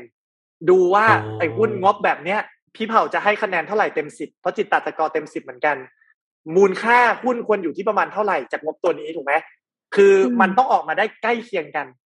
อ่าซึ่งผลผลก็คืออ่ามันใกล้เคียงกันประมาณแปดสิบเปอร์เซ็นอันนี้ก็มองได้อ่าอันนี้ก็คือมองว่าเป็น sample set หนึ่งแล้วก็เรามาตรวจสอบ พอ sample set นี้ได้เขาก็ขยาย sample set ต่อไปว่า เอ้ยงั้นตอนแรกเอาแค่หุ้นดีมาเทสก่อน ถูกไหมเพราะมันอ่านง่าย ต่อไปลองทั้งหุ้นดีหุ้นแย่ หุ้น commodity หุ้น sideway หุ้นนู่นนี่นั่น แล้วก็ลอง random ให้เราถูกไหมมันก็คือขยาย universe ขึ้น จริง ๆ มันก็คือจะเป็นหลักการที่เป็น AI ML ที่เขาทำกันสมัยนี้นะแต่นี่บอกว่าตอนที่เราทำเนี่ยเราต้องเอาคนมาดูด้วยนะครับ เพราะนั้นเราจะเห็นว่าจริง ๆ ในเรื่องการลงทุนเนี่ยจะไม่ค่อยมีใครใช้คอมพิวเตอร์ purely ร้อยเปอร์เซ็นถ้าจะ success นะครับ มันจะต้องมีพยายามมี expert หรือมีคนที่มี domain expertมาดูด้วย เพราะว่า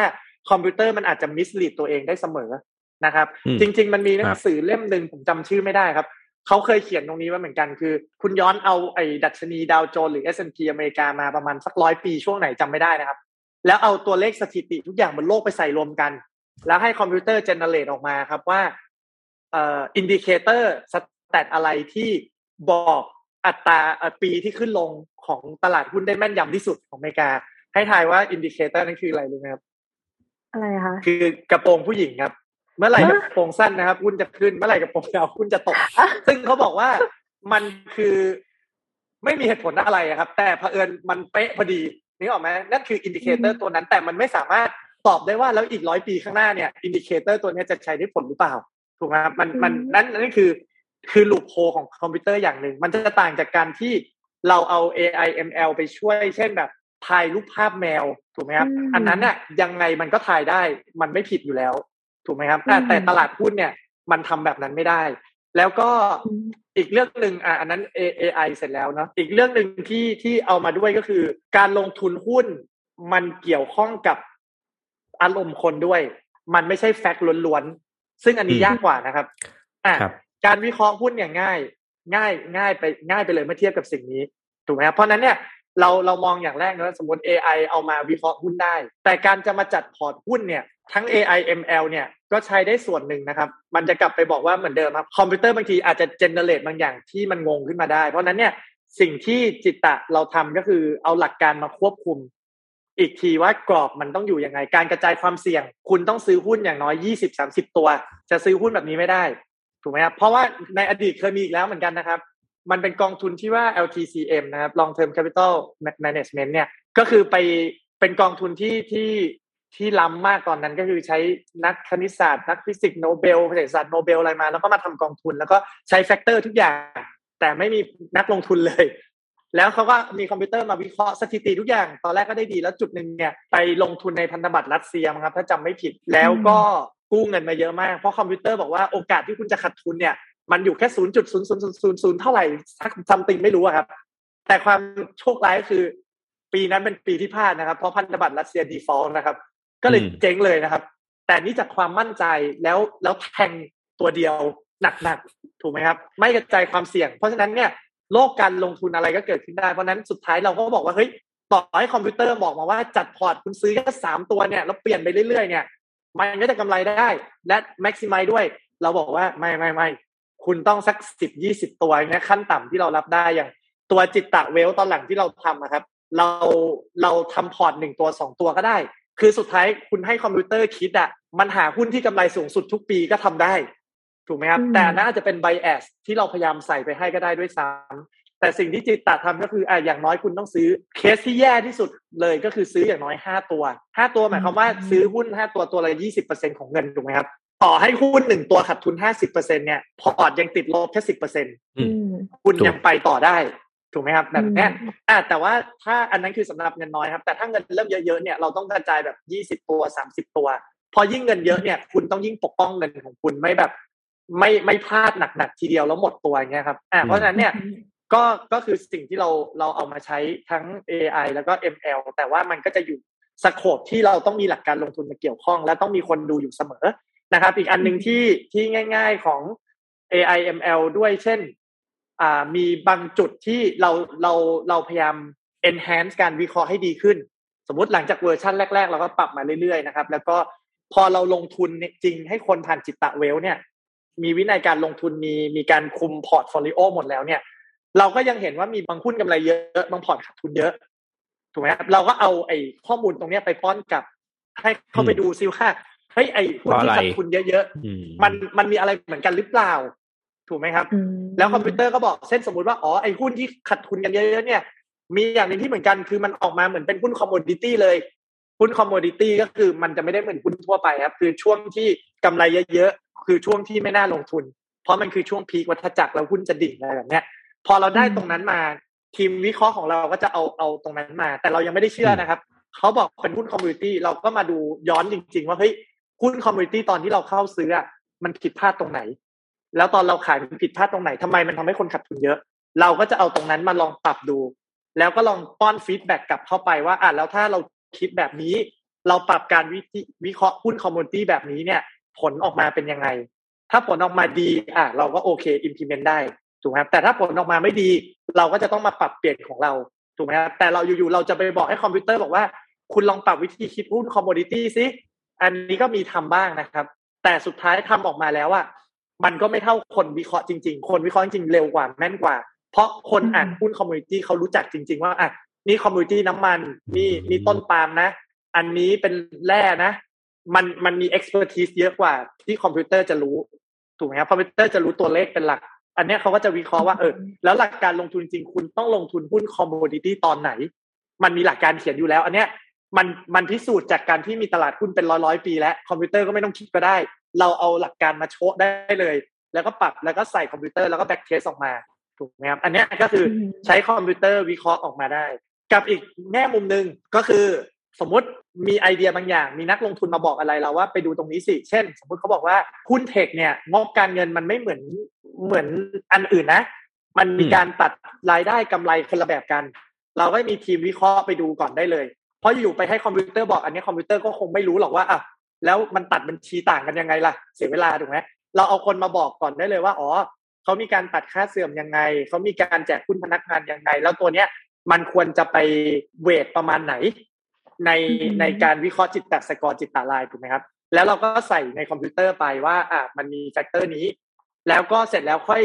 ให้คอมพิวเตอร์ calibrate ตัว weight ให้นึกออกใช่ไหมครับว่าอะ weight ควรจะเป็นเท่าไหร่ที่สุดท้ายแล้วเนี่ย จะทำให้สกอร์แล้วคนดูออกมา คือคือพอปรับ weight เราก็ต้องมีคนมาเช็คอีกรอบนะครับ แล้วดูแล้วมัน make sense ว่า มันใช่แล้ว เราก็จะเอาอันนั้น แล้วพอใช้ได้อันนั้นปุ๊บก็จะเอาไป backtest ต่อ เพื่อสุดท้ายดูว่าถ้าได้อันเนี้ยแล้วกระจายความเสี่ยง แล้วผลตอบแทนออกมาได้อย่างที่ต้องการไหมถูกไหมครับ แล้วเวลา backtest เนี่ยเราคิดสูตรหนึ่งได้ เราก็จะไม่ได้ backtest แค่ประเทศเดียวเพราะ sample size มันน้อยมันอาจจะ bias นะครับปัจจุบัน Jitta วิเคราะห์หุ้นอยู่ประมาณแบบยี่สิบกว่าประเทศทั่วโลก เราบอกว่าถ้าหลักการมันถูกต้องมันต้องใช้ได้กับหุ้นทุกประเทศหรือเกือบทุกประเทศ ถูกไหมถ้าใช้ได้แล้ว return มันดีขึ้นประเทศเดียวเนี่ยอันนี้ไม่น่าใช่ ถ้ามันดีมันต้องดีแบบสมมติยี่สิบสามประเทศเนี่ยมันต้องดีสักสิบแปดสิบเก้ายี่สิบประเทศอะเราถึงจะมาใช้จริงถูกไหมครับเนี่ยมันก็จะมีการดูอะไรพวกนี้ด้วย เพราะนั้นที่จิตตะก็จะเป็นการใช้เทคโนโลยีร่วมกับร่วมกับคน นะครับ เพราะนั้นเนี่ย AIML ก็จะมาใช้ตรงนี้ นอกนั้นก็จะเป็นเทคโนโลยี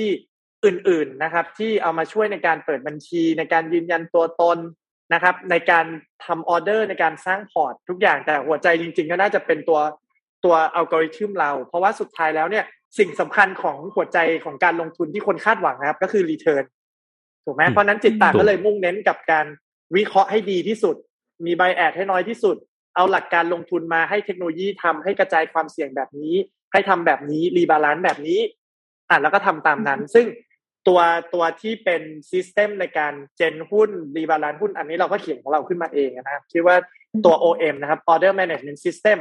ก็จะรู้ว่าต้อง manage พอร์ตแต่ละคนยังไง เพราะว่าอย่างของ Jitta Wealth เนี่ย ปัจจุบันเนี่ยเราบริหารจำนวนกองทุนเยอะที่สุดในประเทศนะครับหนึ่งคนคือหนึ่งกองทุน เพราะนั้นสมมุติว่า เรามีหมื่นคนก็หมื่นพอร์ตเขาอาจจะถือหุ้นไม่ซ้ำกันเลยก็ได้ปรับพอร์ตไม่พร้อมกันเลยก็ได้ถูกไหมครับอยู่ที่ว่าเขาเพิ่มทุนยังไงซื้ออะไรยังไงเนี่ยตัว order management system ก็จะต้องทำทุกอย่างให้ได้เป๊ะตามนี้ ด้วยความไม่มี bias ถูกไหมครับแล้วมันก็ทำไปเรื่อยๆ แล้วก็สุดท้ายก็พิสูจตัวเองด้วยการทำให้เห็นว่าผลตอบแทนมันเติบโตขึ้นเรื่อยๆ ครับผมอืมค่ะ แล้วในมุมของตัวเทคโนโลยีเนี่ยบิวคิดว่ามันก็คงจะถูกเอามาใช้ในธุรกิจที่เป็นมุมของเรื่องการลงทุนเนี่ยมากขึ้นเรื่อยๆ ในอนาคตสองปีสามปีหน้าเนี่ยมีเทรนด์หรือมีแนวโน้มไปยังไงบ้างคะคุณเผาคือจริง ๆ ถ้าถ้ามองเอาแค่ประเทศไทยครับ จริง ๆ ก็น่าจะเป็นเป็นเหมือนต่างประเทศก่อนนะครับ อย่างแรกที่สุดก็คือทุกคนควรจะเปิดบัญชีลงทุนให้ได้ง่ายก่อนนะครับ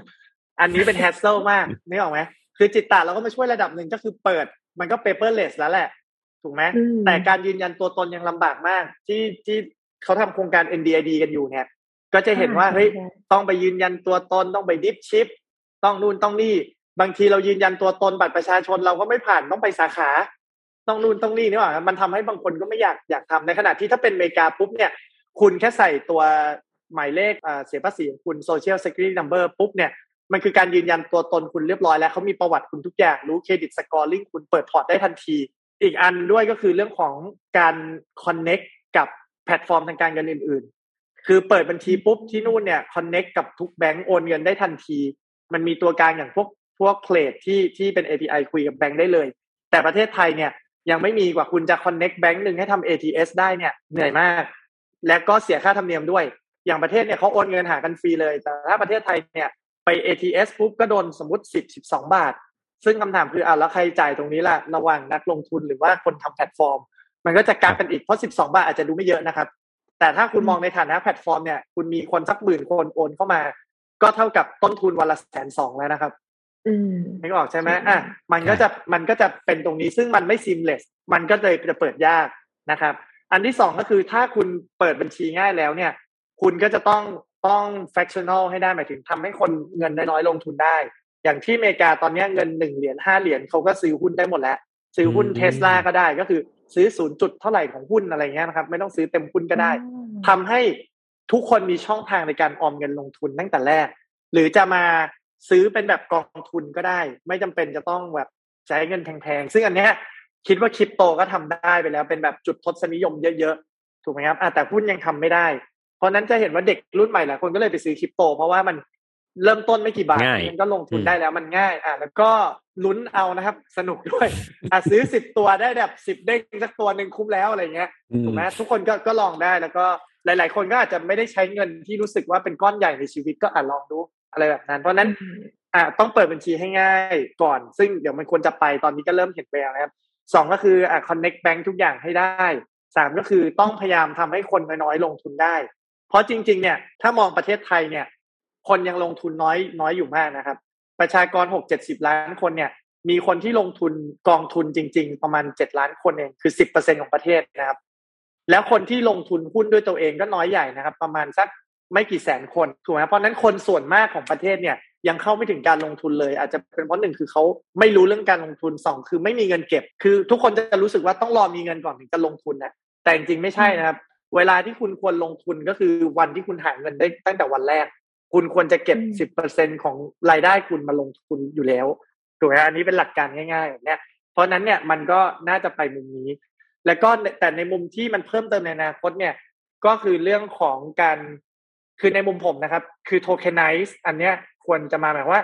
คุณไม่จำเป็นจะต้องลงแค่หุ้นหุ้นไม่แค่ไม่ควรต้องเป็นการลงทุนอย่างเดียว ถูกไหมครับ คุณควรจะลงทุนได้ในทรัพย์สินหลาย ๆ อย่าง ที่มันสามารถลงทุนได้แต่ปัจจุบันมันลงไม่ได้เพราะมันอยู่นอกตลาดถูกไหมครับแต่ถ้าตัวคริปโต DeFi token มันทำได้ สมมติแปลงอสังหาบางอย่างอ่าสมมติสัญญาลิขสิทธิ์เพลงบางอัน ถูกไหมครับ มา tokenize แล้วทำให้คนถือได้ ผมมองว่าก็เป็นช่องทางหนึ่งอย่าง สมมติสัญญาลิขสิทธิ์เพลงบางอย่าง อาจจะทำเงินได้เป็นล้านต่อล้านเหรียญต่อปี ถูกไหมครับแต่คนที่เขาครองลิขสิทธิ์นี้อยู่เขาอาจจะอยากแบ่งขายก็ได้ เพราะเขาอยากได้เงินก้อน ไม่ได้อยากได้แค่ค่าลิขสิทธิ์ก็แบ่งขายมา มันก็จะคล้ายกับที่ที่ประเทศไทยทำกองรีดก็คือเอาอสังหามามัดกัน แล้วก็มาขายประชาชนแล้วคนก็ได้ได้ปันผลจากค่าเช่าของรีดนั้น คือจริงๆคอนเซปต์เนี้ยมีมาอยู่แล้ว แต่ว่าทรัพย์สินหลายๆอย่างมันอาจจะเปลี่ยนมาเป็นทรัพย์สินลงทุนได้ยาก ซึ่งผมมองว่าถ้าอนาคตตรงนี้ทำได้เนี่ย คนเรามันมีทางเลือกหลากหลายขึ้น ผมก็อาจจะอยากไปลงทุนในเนี่ยครับ อยู่ข้างหลังเลยเนี่ย character One Piece อ่าเพราะเรารู้ว่า character One Piece สมมติเจ้าของลิขสิทธิ์เขาอยากขายนะ เราก็จะรู้ว่าโอ้ย One Piece มันเป็นการ์ตูนที่ทำเงินเยอะที่สุดในญี่ปุ่นน่ะแล้วค่า character มันขายได้ปีละตั้งเท่าไหร่ ผมอาจจะอยากซื้อแบบอาจจะ 0.1เปอร์เซ็นของสัญญา character นี้ก็ได้ แต่ผมรู้ว่ามันจะทำเงินให้ผมได้ชั่วชีวิต ถูกไหมครับ มันเป็นการลงทุนที่ดี มันก็จะมีเหมือนมีอะไรให้ลงทุนมากกว่าแค่หุ้นนะครับ เพราะทรัพย์สินดีๆ มันมีอยู่อยู่อยู่เยอะเหมือนกัน ถ้าทำตรงนี้ได้ผมว่ามันมันก็จะดีครับเรียกได้ว่าจัดเต็มมากนะครับ มุมมองของการลงทุนที่จริงๆตั้งแต่พื้นฐานก่อนทำไมเราต้องลงทุนไปจนถึงในอนาคตรูปแบบของการลงทุนจะไปทางไหนนะครับเรียกว่าเปิดเปิดโลกกระทัดสำหรับผมมากพูดตรงๆนะเปิดโลกกระทัดจริง ๆ เลยนะครับเหมือนกันครับทีนี้คุยกันมาตั้งนานแล้วนะครับ คุณเผ่าครับ มีอะไรอยากจะฝากให้ท่านฟังไหมครับ อ่า จริง ๆ ถ้าจะฝากในในสำหรับวันนี้ก็เน้นเรื่องการลงทุนเป็นหลักนะครับ คือจริง ๆ ผมว่าถ้าจะฝากก็คือ ในเรื่องของการลงทุนจริง ๆ แล้วเนี่ยสิ่งที่ดีที่สุดเนี่ยผมก็พูดเสมอคือลงทุนในความรู้ก่อน เพราะอย่างแรกที่สุดเนี่ย ความรู้มันมันมีแต่เพิ่มพูนนะครับมันไม่มีทางสูญหายไปถูกไหมลงทุนหุ้นลงทุนอย่างอื่นเนี่ย บางปีคุณอาจจะได้บางปีคุณอาจจะหายถูกไหมครับแต่การลงทุนในความรู้ในตัวเองเนี่ย มันมีแต่เป็นแอดออนขึ้นเรื่อยๆตอนนั้นจงอย่าหยุดที่จะเรียนรู้ เพราะฉะนั้นถ้าคุณลงทุนในตัวเองได้ครับ คุณจะมั่งคั่งขึ้นได้เรื่อยๆเอง ทั้งจาก งานที่คุณทำจากการที่คุณพัฒนาตัวเองอาจคุณอาจจะไปลงอสังหาลงคริปโตลงหุ้น ไปสร้างลิขสิทธิ์การ์ตูนทำอะไรก็ได้ ตรงนี้มันก็จะงอกเงยพองอกเงยคุณสร้างรายได้ได้ คุณก็เอารายได้ส่วนเกิน จากรายจ่ายเอามาลงทุนต่อ คุณก็จะเหมือนมี positive loop flying wheel ครับในการสร้าง accumulate wealth ต่อเนื่อง แผนการเงินจริงๆมันมีแค่นี้เลยนะครับหนึ่งคือลงทุนในความรู้สองคือหาเงินสามคือใช้เงินให้น้อยกว่าที่หาสี่ก็คือเอาเงินที่เหลือ แต่ละเดือนเนี่ยไปลงทุนให้มันงอกเงยไปลงทุนอย่างอื่น ไปเรื่อยๆ ได้ปันผลได้อะไรมาก็เอาไปรีอินเวสเพราะฉะนั้นเงินที่คุณอินเวสแต่ละเดือนถ้าคุณทำตามลูกเนี่ย มันจะค่อยๆโตขึ้นโตขึ้นโตขึ้น แล้วคุณก็จะมีทักษะมากขึ้นมากขึ้นมากขึ้น จุดหนึ่งมันจะโตแบบ exponential เลยนะครับเพราะนั้นการลงทุนไม่ต้องรีบร้อน คุณมีเวลาจำนวนมาก คนรีบร้อนมักจะแทนที่จะรวยเร็วนะครับ จะกลายเป็นจนเร็วนะครับ เวลารีบร้อน เพราะฉะนั้นให้เข้าใจว่าชีวิตทุกคนมีจังหวะของตัวเอง คุณไม่ต้องไปเปรียบเทียบตัวเองกับใคร ขอให้คุณรู้สึกว่าตัวเองเนี่ย ดีกว่าตัวเองในเวอร์ชั่นเมื่อวาน คุณพัฒนาคุณฉลาดขึ้น คุณมีอะไรดีขึ้นกว่าเมื่อวาน และคุณกำลังอยู่ในทางที่ไปในเป้าหมายของคุณอยู่ คุณไม่มีอะไรจะต้องต้องเสียใจ หรือต้องอะไร เพราะคุณรู้ว่าอีกสิบยี่สิบสามสิบปีนะคุณจะเป็นยังไง คุณก็แค่ทำตามนั้น ถ้าคุณเจอจังหวะที่ดีคุณโชคดี คุณอาจจะถึงเร็วขึ้น คุณเจอจังหวะโชคร้ายบ้าง คุณอาจจะถึงช้าหน่อย แต่ถ้าคุณมีความสุข คือไม่ใช่ว่าคุณไปถึงเร็ว แล้วมีความสุขอย่างเดียวครับ ถ้าความสุขของคุณที่แท้จริงคือความสุขของการพัฒนาตัวเอง ความสุขในการ development ความสุขใน process ของการที่คุณจะก้าวไปประสบความสำเร็จ อันนั้นแหละจะมีความสุขที่สุดแล้ว แล้วคุณก็จะ มีความสุขมากขึ้นด้วยในการที่คุณไม่ต้องเร่งรีบเพราะอะไรคุณมีความสุขกับการเห็นตัวเองดีขึ้น และคุณมีเวลาว่างที่จะใช้ชีวิตอยู่กับครอบครัวทำสิ่งที่คุณรักอย่างอื่นด้วย เพราะบางครั้งเนี่ยเรื่องของเงินเรื่องของความสำเร็จอย่างเดียวครับ มันเป็นมันเป็นมิติด้านเดียวของชีวิต มันยังมีมิติอื่น ๆ อีกมากมายที่มันเติมเต็มคุณได้นะครับ เพราะนั้นก็อยากให้ทุกคนลงทุนในตัวเอง แล้วก็ลงทุนในความสุขให้กับตัวเองทุกวันทุกวันนะครับ ค่ะ ก็เชื่อว่า คลิปวันนี้น่าจะเป็นแรงบันดาลใจให้กับนักลงทุนหลาย ๆ ท่านรวมถึงนักลงทุนที่เพิ่งเริ่มเข้าสนามเป็นมือใหม่ ๆ กันด้วยนะคะ ยังไงก็ถ้าจะเริ่มลงทุนเนี่ยก็เอ่อมองหาตัวช่วยอาจจะมองหาจิตตะเป็นหนึ่งในตัวเลือก ที่มีเทคโนโลยีเข้ามาช่วยวิเคราะห์ในส่วนนี้ แล้วก็มีทีมนักวิเคราะห์ที่แข็งแข็งแกร่งก็จะช่วยในมุมมองของการลงทุนให้กับนักลงทุนมือใหม่ได้ด้วยนะคะยังไงวันนี้ขอบคุณคุณเผามากเลยค่ะ ที่มาแชร์ความรู้กับพวกเราค่ะ ขอบคุณค่ะ ขอบคุณมากครับ และขอบคุณทุกท่านที่ติดตามค่ะ จนกว่าจะพบกันใหม่สวัสดีค่ะ สวัสดีครับ